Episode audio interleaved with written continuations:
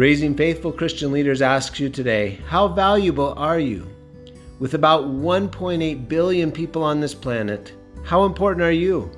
When you think about it that way, it makes you feel pretty small, doesn't it?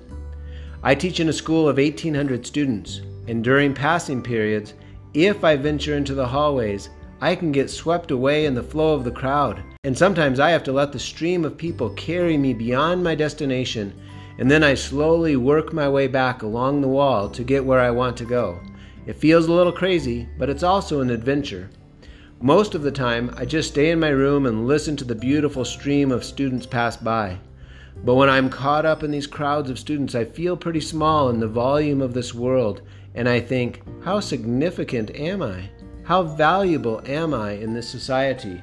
The essential takeaway this week, especially for our youth, is that you are very valuable. God has special roles for you to bring glory to His name that only you can fulfill in this life. Remember that, believe it, and live it out every day. A couple days ago, I was teaching my students in health class about self esteem.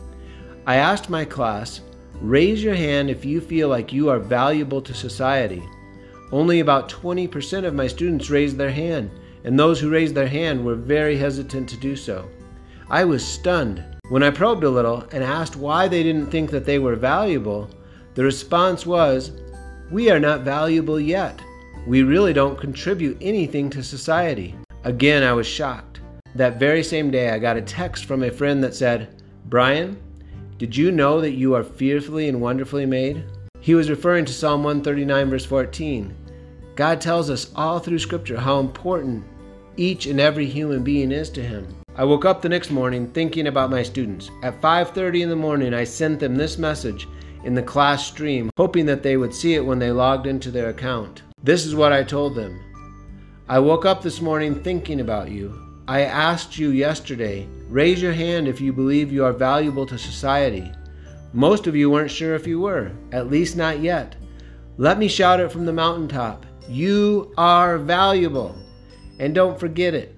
You bring joy to the people around you. You are your parents' most treasured treasures, even if they are on top of you to pick up your socks and do your homework. You are changing the world, not just in the future. Your smile, your laugh, your encouragement, your friendship to each other, the ideas you share, the things you care about, the ways in which you bless your parents and siblings, the minds you are developing, the ways that you help the world. I could go on and on.